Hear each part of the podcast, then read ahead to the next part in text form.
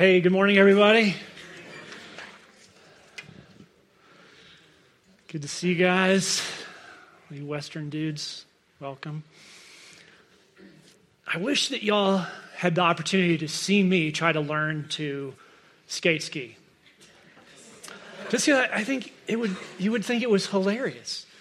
Um, I went out for like an hour yesterday, and uh, so I'm like, I was determined to, I've been determined to go up to Mordor, which is like way up kind of high on this other side. But what I, what I learned is uh, something I already knew is that if you go up, you have to come down. and if you ever go up there, you'll have to come down. And so I'm coming down totally out of control, trying as hard as I can to keep it, and this road's turning or you know, track's turning. And, it, and I just can't do it and I do that thing where you focus, you know, right in, in front of you instead of where you want to go in the turn. And I just went straight, and you know, just straight off at high, as fast as I, you know, I don't know how fast it's going. Just total. And what was funny was that, you know, I had my glasses on. I could actually see the snow exploding in front of my glasses before it was totally dark. I, I just, nobody's around to see it. It's totally wasted. And then I was right here on the way back to my car, just right here by John Worsing's house. And there's like five people coming towards me, and I'm like 20 yards to go. And I just did this amazing, like 180, you know, and I can't get up. I just wish y'all were there for that. So if I ever invite you to go ski with me, you need to check it out. Because it's weird. It's like a giraffe, you know, on roller, on skates worth, definitely worth seeing. Uh, so we're starting a new series today. If you have a paper Bible, we're in the Psalms. You can start flipping over there now. Psalm 1 is where we're going to be. And uh, the, the, the, thing we called this uh, series is Speaking of God.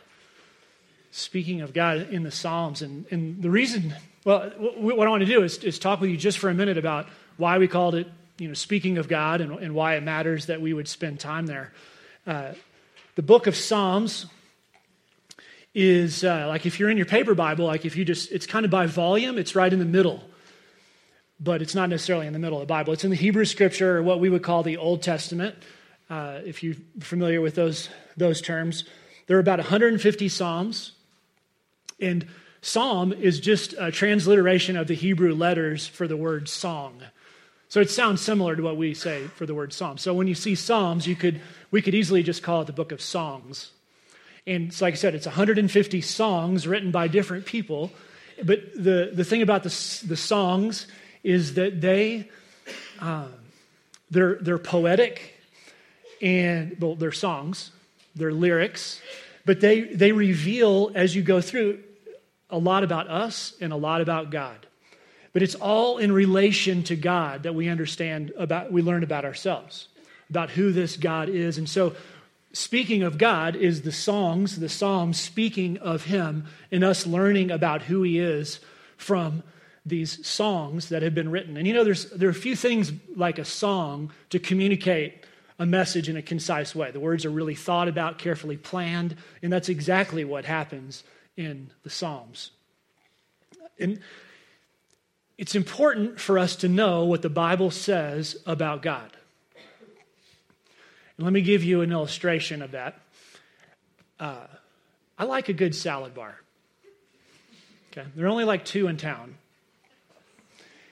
But when you go to the salad bar and you're there with another person, you know, you're putting on the things that you like on your plate. And if you're like me, you're going to get as much as you can, right? So you, you learn, if maybe women don't do this, I don't know, guys, you relate. You build like a castle because you build these walls of like the heavy stuff. And if you don't know this, these things, then you, I'm teaching you right now. And then you put that, you, you know, you put the lettuce in, you, you build this thing up, but you're looking at the other guy over there and they're like putting stuff on. You're like, oh, that's disgusting. We'll never put those little corns on, whatever it is that you, you know. Uh, so they're building this thing, you're building this thing, you get to the end and you, and you leave and, and you, the, the trick is you want to be able to, you want to have to walk really, you've done it right if you have to walk really slow back to your table. That's when you know that you've nailed the salad bar situation.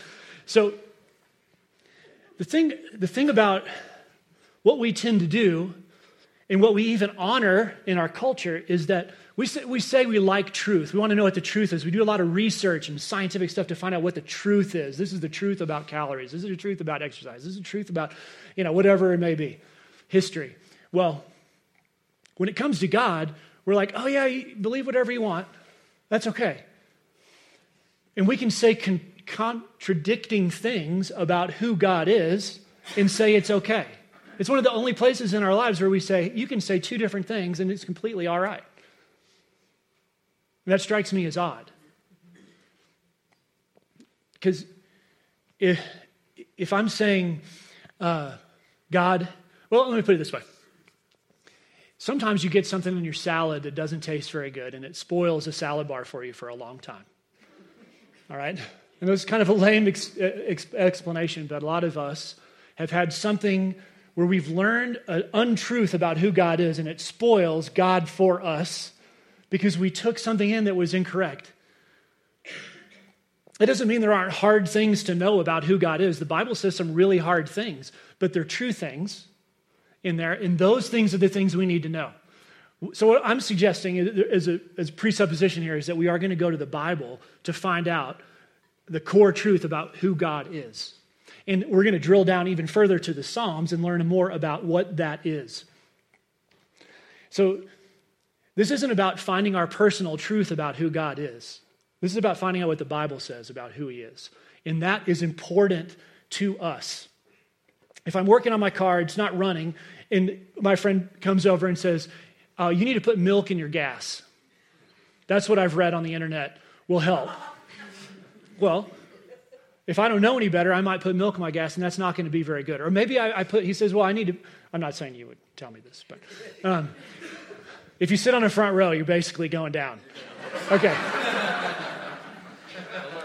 Yeah, so these guys, uh, but he might say, oh, yeah, cars use oil, so probably if you put like four quarts of oil into your gas, that will help.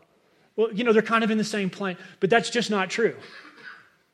So we're looking for the, what the Bible says because it matters about God. Because if it really is who he says he is, if he really is the God of the universe and everything depends on him and he's the focus of all things, we want to know who he is. We don't want to be confused about that or just be making up our own little salad of ideas. So, we're, we're looking at the Psalms to see what it says, what they say when they're speaking, when they are, these authors are speaking of God. And in Psalm 1, there's a, what I think the message is in this psalm is that there is deep and meaningful, life changing, and transcendent benefit in knowing God. So, all the most important, deepest soul level things are in knowing who God is. That's the big message of Psalm 1. But part of uh, understanding this particular psalm and all of them is we need to understand the context, we need to understand who's writing it and what that writer is trying to communicate. And at least in this case, in Psalm 1, the, psalm, the psalmist, the writer, the, the composer of the lyric, this, this person, I think, is almost like a trusted advisor, or a co- even, I think, even more like a coach that you trust.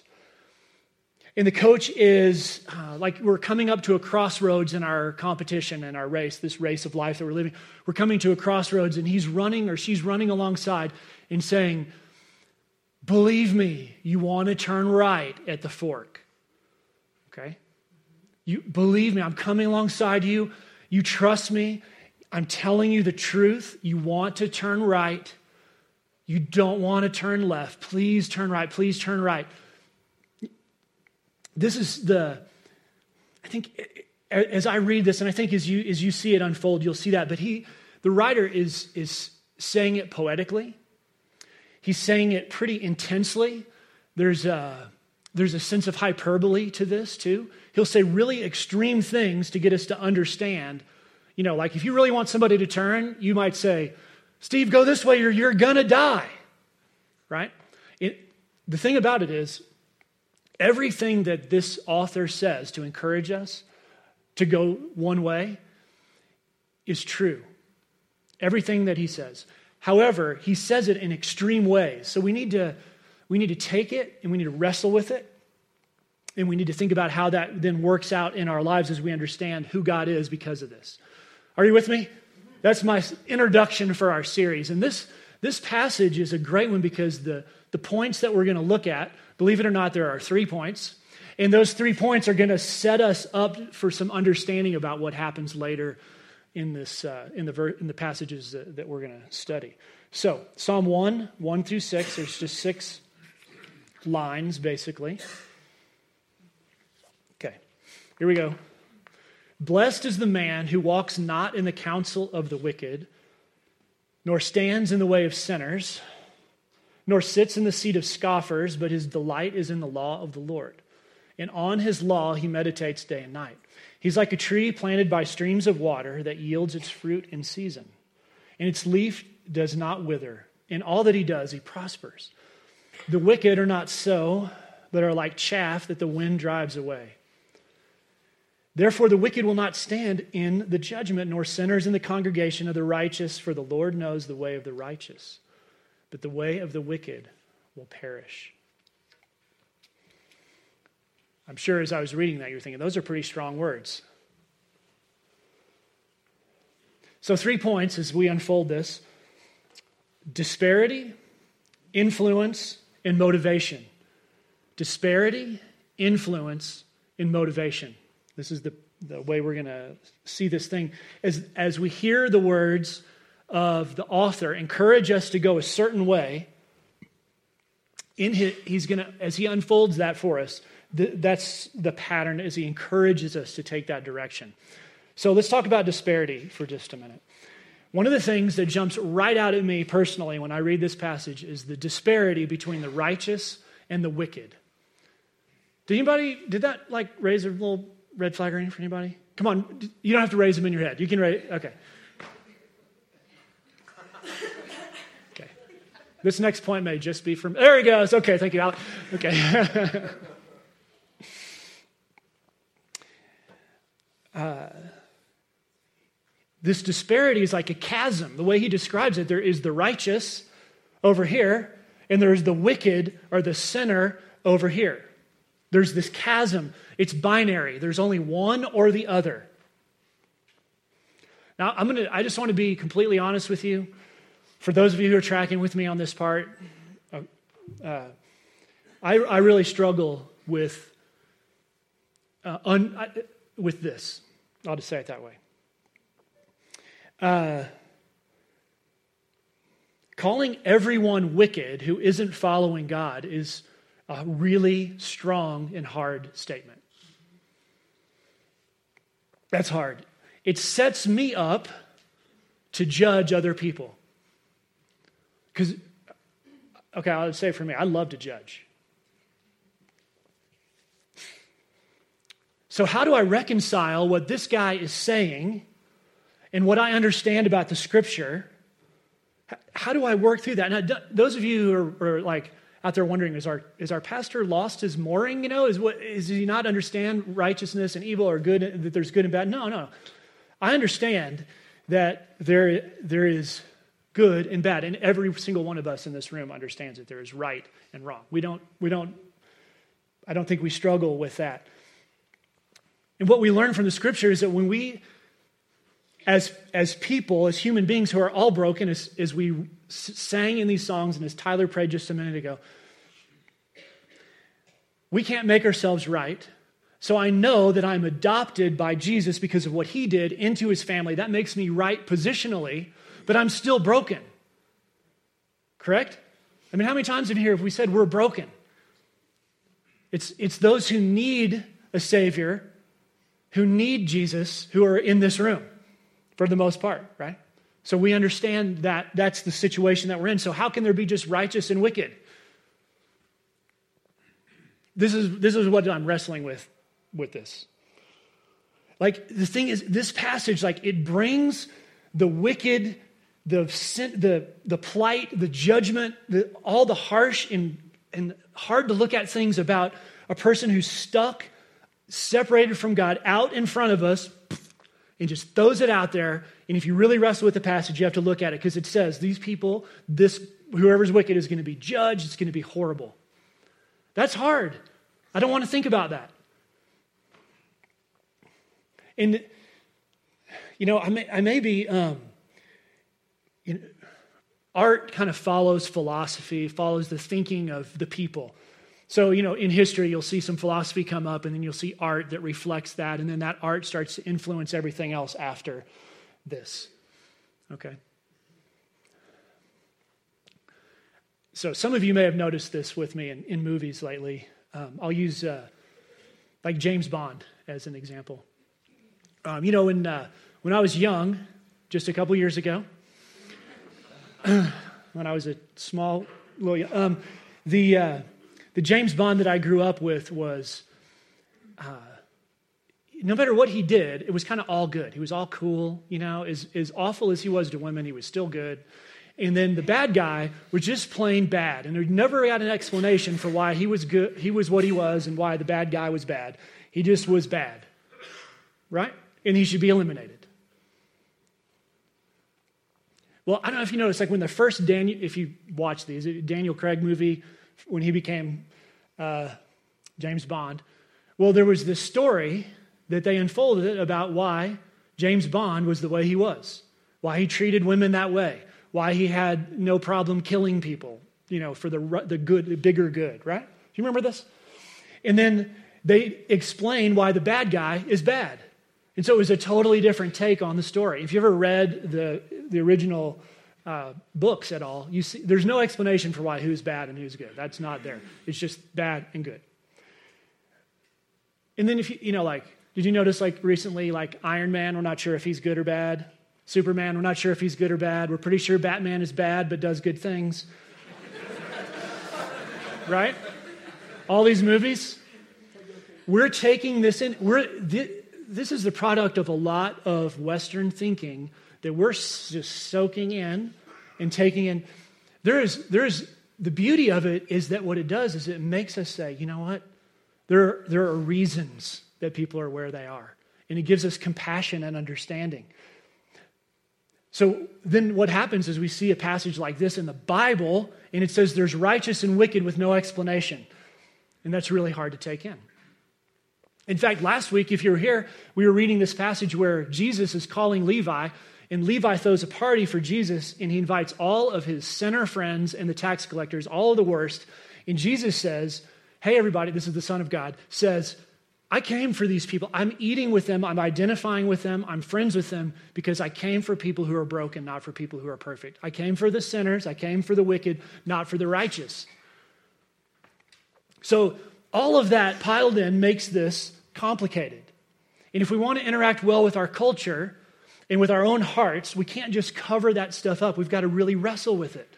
What does this mean here? The Bible is not all um, disjointed, it all holds together. And hopefully, I can make uh, sense out of that for, for you. Um,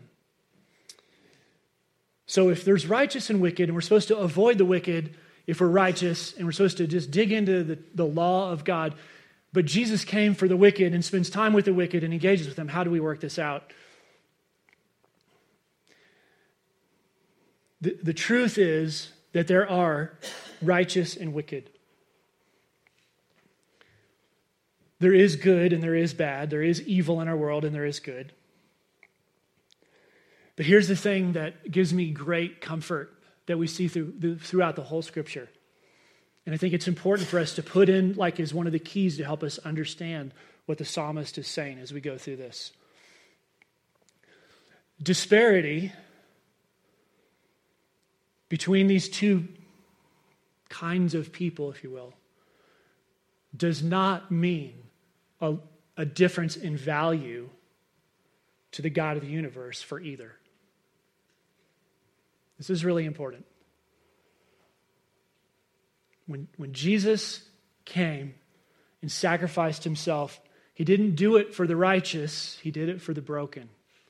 He did it for the ones who are self destructive sinners, which is the same thing, rejectors of God, so it doesn't matter if you're righteous, if you know Christ or whatever, if you are a wicked person, if you've never come to that, whatever, wherever you are in understanding your relationship with God, we all have the same value to God. And the value was extremely high. The Son of God for us. That's a big part of understanding how we can deal with this righteous and wicked. We cannot judge and we can't disqualify ourselves because we're messed up, because we have the same value in the eyes of God. So, the disparity, that's the thing that, that I'm just sharing with you, I wrestle with, but I think there's a good answer in the scripture for.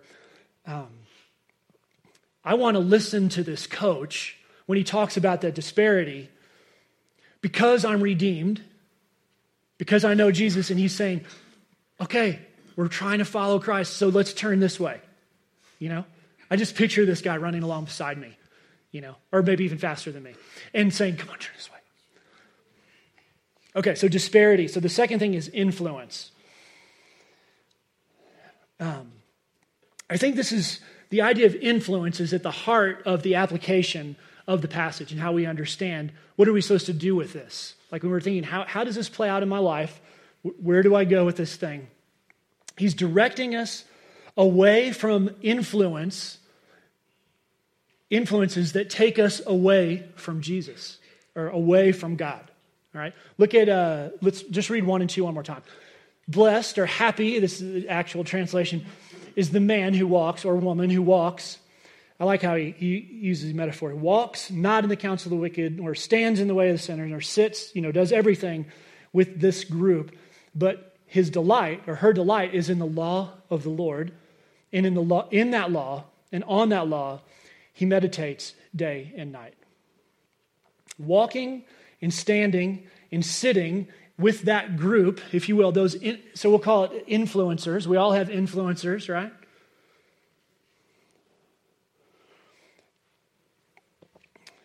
When, we're, when we are in that place where we're being influenced, then that's the place that is when we're being influenced to move away from God, that's where we're in a dangerous spot. Otherwise, we are to interact with this world just like Jesus. Right? And we, I think all of us know where that, that sort of line is. Uh, uh, Spurgeon said something like this. This is a, a rough quote from him. He's a, a, a preacher. He said, A half committed believer, a Christian, is miserable. There are enough in the world to be miserable around God and enough into God to be miserable in the world. You know, you got a foot in both places. And we all know what that, I mean, if you're trying to follow God, you know, you know exactly what that is. Um, I have a friend who is uh, lifty, and she was here a couple years ago, came to stay with us recently, and, and she was sharing with us, she said, you know, when I was living here, I really wanted to make, to listen to that coach and follow, basically follow Jesus. And then Friday would come, and the wheels would come off, and I'd make decisions that were just terrible. And she said she hated it. So she finally said, The only way I can change this is if I leave and surround myself with people who can help me make good decisions, help me, influence me towards who Jesus is. Right? Well, so she came back, you know, it's been a couple years, and she said, I feel so much better. I can be with those people now, and I'm not influenced. She, she wasn't the confused person anymore. She knew where she stood before she was in that place. So if you're wrestling with that application of what, what is he trying to say, how we're supposed to move through this, part of it is to find the place where the right influences are the influences that lead us to or away from God. Um, so, this idea of influence leads then, he says, uh, you're happy if you are, uh, uh, if you, he says, his delight or her delight is in the law of the Lord. So, uh, two things there. What, what is the law? So if I go up to a friend who I know doesn't have much, maybe biblical or church history, and I say, you know, if you really want to know God, you need to delight in the law. In the law. No, that is it's not going to go very far. Uh, when he sa- when when the author says delight in the law, we'll talk about the law just for a second. The law, primarily, when, he, when this was heard by the Jewish people who were first reading this, what, they were, what it was being said was you need to delight in the rules that God has given, literally the law. So remember the Ten Commandments? Familiar with that? That'd be law. There's a whole bunch of rules like that in the Old Testament, just tons, like books full of them. All right. Right before the Ten Commandments is this thing that Jesus quotes, and he says, he says, you know what supersedes all of the laws you ever read? You shall love Lord your God with all your heart, your soul, and your strength in your mind, and love your neighbor as yourself. If you do those things, all the laws that you ever have read in the scripture, in the Bible, are going to be, it's going to be easy for you. Right? So when he when it says his delight is in the law, it doesn't mean that I've got to become some expert on the laws that the Jews had to follow. Right? What it means is I become an expert on the things or dig myself deeply into the things that tell me about who God is, that accurately say who he is. That's the story of really the whole scripture. And I'll, I'll add this on. Uh, the Psalms and other places in the Bible say that the creation declares the glory of God and points to his perfect perfection, right? When we sometimes when you look at some of these things, like when you you look out and the clouds are not there and you see the stars, you're like, and the Milky Way is going over, you're like, oh, wow. You know, you just go, this is incredible. Anything that is pointing to God, that is declaring his, his glory, is a good thing to look at to remind us of who he is. It starts with the law, the specific words of the scripture that tell us who he is. There are specific things about God. It's not like, well, he might be a star, he might be in the stars, or anything like that. We learn from the scripture that he created those things, and those things point to him. So this is the the law is all things in the scripture and all things that he's created, he has created that point to him. And we're going to see that in the songs of these writers. So that's the law. What is delight? So that's not a word I use a whole lot. I'm so delighted. Okay? It just isn't. Maybe you use that word. All the time. Okay. But what's cool about this word is that um, it does mean happiness, you know, just like the first word of, the, of Psalm 1. Happy is the man. He delights. This is a positive, very emotive, very good thing. He's feeling, she's feeling good about what's happening. But delight also means desire or thirst. So it says his the thing that makes this person happy, that brings deep, resounding spiritual joy, happiness, is to, to know the word, the law, what's written and what's revealed about who God is. That that person uh, seeks after those, those things and they're fulfilling. So there's delight is both uh, feeling and an, an, a sense of, uh, well, I guess they're both feelings, aren't they? There's a there's a, a feeling that is, is happiness because there's a desire for the good things of the Word, of the truth of who God is.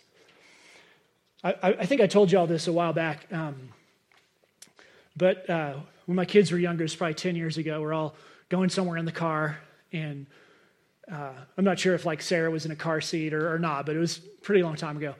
And uh, so um, the radio's on. I think it on some classic radio station. And so this ACDC song comes on, and, uh, and I knew every single word of the song. Yeah. Which in some ways is cool.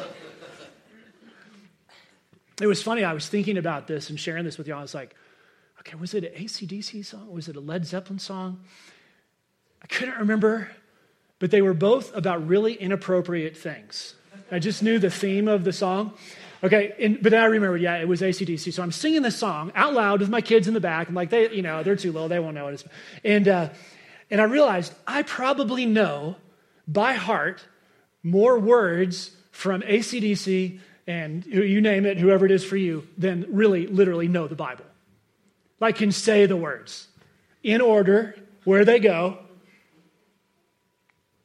And so I was of internally, I was like, this is a turning point for me. So I started to spend time really trying to, not really trying, I was learning, refocusing on the need to learn the scripture. And man, it's when you're over, I don't know what age, but not, uh, like I said, I'm pretty young. But um, even in my, in my young age, it's really hard to memorize stuff.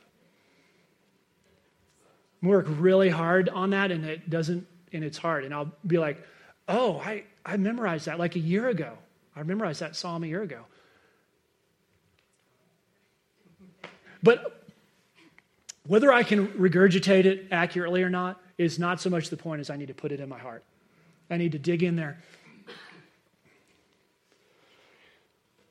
Uh, so I, I guess I would ask you that question. Do you know a lot of lyrics from songs that are really not helpful to you uh, more than you really know the scripture? And if that's true, there may be something disconnected there when I think about that. Um, so, disparity, influence. We want to be influenced by the right things.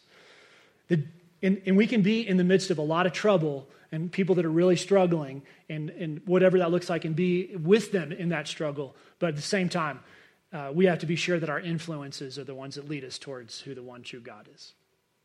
Okay, motivation. So, uh, this, I, I, love the way. Uh, he, he creates this, this metaphor that we can lock into so well to motivate us to turn right, if you will. Okay? And, and this is how he says it. He, he, he says there's the tree and there's the chaff. Which one? In verse 3, this person who delights in the law of the Lord and who God is, he is like a tree planted by streams of water that yields its fruit in season, its leaf does not wither, all that he does prospers. The wicked are not so, but are like chaff that the wind drives away. Which one do you want to be? If, it's, if it is, in fact, in any way up to you, which one are you going to choose?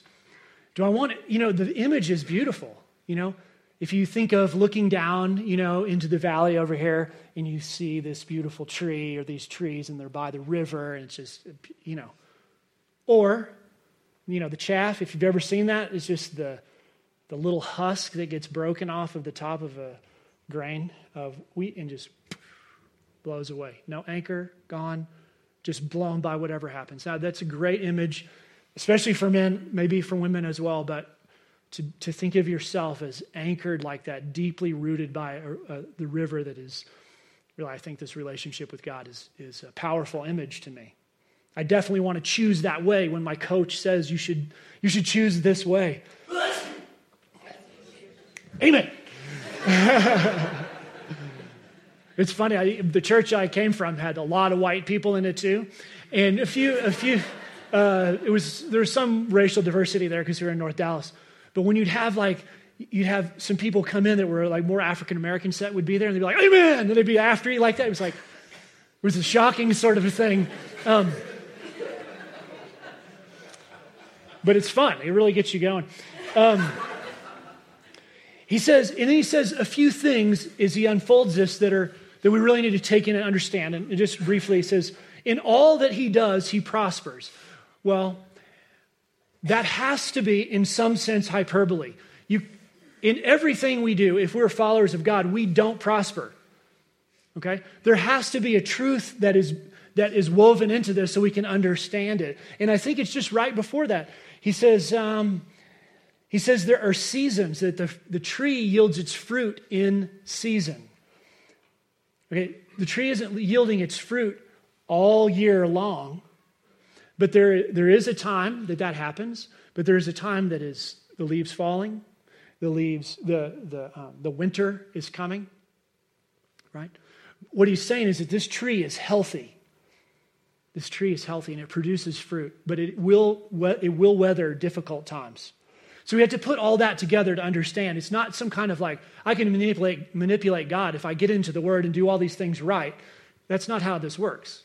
We're made right by the blood of Jesus who, who covers us and makes us, adopts us into his family, not because we know the word really well. That doesn't make us right. So, in all he does, he prospers doesn't mean we can manipulate God into doing whatever we want him to do. Uh, in fact, for people who know, and I'll say it this way, for people who know Jesus, when the, when the drought comes, it drives our roots more deeply into Him and into His Word.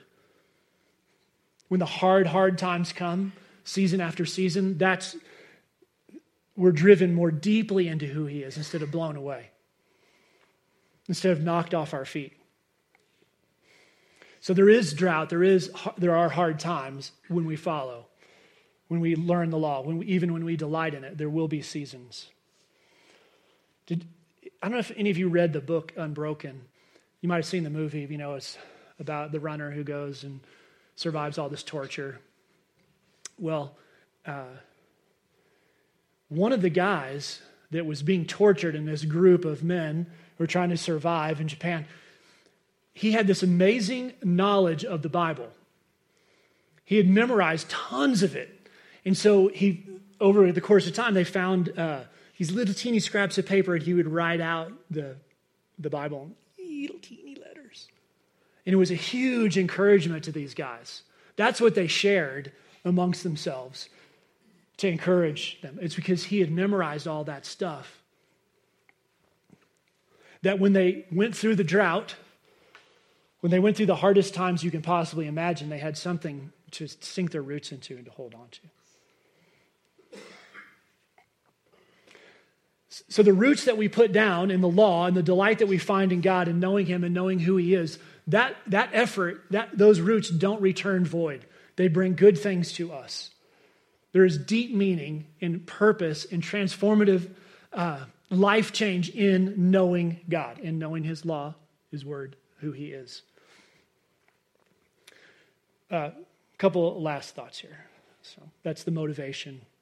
You want to be the tree, not the chaff. But the, the conclusion of this passage is super hard. Can't just skim over this. Five and six. Therefore, the wicked will not stand in the judgment, nor sinners in the congregation of the righteous, for the Lord knows the way of the righteous, but the way of the wicked will perish. Now, when I read that, it sounds to me like old timey preacher church speak. I don't know if any of you can relate to that, but it sounds like, and the way of the wicked is this, right?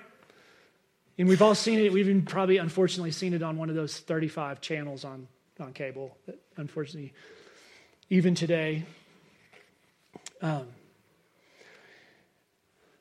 somehow that almost makes it sound like it's, this is some kind of celebration that, oh, we're righteous if we know Jesus and they're all messed up if they don't. This is a tragedy. This is a tragedy that there are the there will be a judgment coming. There is we right and wrong and we all get it. We all understand when someone does something that's a horrible offense to another person, there has to be punishment. We don't struggle with that, but we do struggle with it when it comes to God. No, He can't do that. We have to get, we have to get that, but we, we will choose against God. There will be a resulting consequence from that. And it's going to be heavy. And that's what the Bible's saying. This is one of those hard truths. Not so that we can judge other people or remove ourselves from them, but so that we can say, oh my gosh, I must have compassion, not only on people who are believers, but people who aren't. I have to have that compassion. It's not a celebration. Um, it's something that's inevitable and terrible and hard, but it's true. Everything that this guy says is true. It's, some of it's just really hard. I'll, I'll wrap up by telling you this. I, I don't know if any of y'all uh, get open, OpenSnow to, on your phone to to see what's coming. I, I really trust Joel Gratz. that guy who writes that stuff, I'm like, Joel, you know, I, if you say three to seven, I'm getting the snowblower ready. I'm putting gas in there. So when that email comes, uh, you know, I'll read through it real quick and kind of plan my week. And one of the things they had on there last week was they had a, a video of a, a, avalanche that they uh, set off in Telluride. You might see that? Okay, yeah, you guys, Joel Gratz guys. Okay. And, you know, at first they're like, oh my gosh, you know, when they're watching it, and you can't, because it's a little tiny YouTube video, you can't really see what's happening, but they can hear it and they can see it. And then it gets bigger and bigger. Go look it up if you haven't seen it. It's on Vimeo, I think. Bigger and bigger and bigger and bigger. And pretty soon it just takes that whole Bridal Veil Valley out. Just, just unbelievable. And Claire and I watched that and we're, like the power of that is unreal. And then I thought, what about all the little animals? what about all the, yeah, all those, you know, little animals got crushed in there. They get, you know, and all that, that landscape has probably been changed. The trees that have been knocked down, things that have been just totally changed because that massive. But we all understand that had to be done. They had to do that. They didn't do it because they just wanted to. It was going to come down, and they wanted to know, they wanted to be able to plan it when it was safe for human beings. So they set off the avalanche, the avalanche that was going to come. We get that. But we struggle with it when God says there's going to be an avalanche and it's going to be destructive and it's going to be because of this. This is going to happen. So just, just know these are the consequences of just what happens in our world. Right? We're, it's funny how we, we make this salad of God. We say, all right, well, I'll take the things I like. He's loving and he wants all the best for me no matter what. Even, you know, he wants my team to win and all that stuff. But I, but I can't let him be can't let him manage right and wrong and the consequences of that. We have to let both of those things happen, and they're both, they both reflect a good and loving God because a loving God allows things to happen that are the result of, just like with parenting, we, we have to let consequences happen. And that hap- this avalanche is just a great example of that. It's going to happen. There will be suffering because of it. You guys that are going to lead us to, we're going to sing one last song to close. So if y'all want to come on up. Um, so the coach is saying, I've given you a way to which, God's given us a way to withstand the seasons. Turn this way, choose the tree. But even more than that, I would just encourage you, wherever, you are, uh, if you haven't crossed that line of faith and said, All right, I, I just, the only way that I can be in this right relationship with God and, and, try to follow Him with this is to, in my life, is to be adopted into His family by faith. That's just, that's it. I can't fix it. I can't do it right. I can't be good enough. Um, I'll leave it with that, you guys.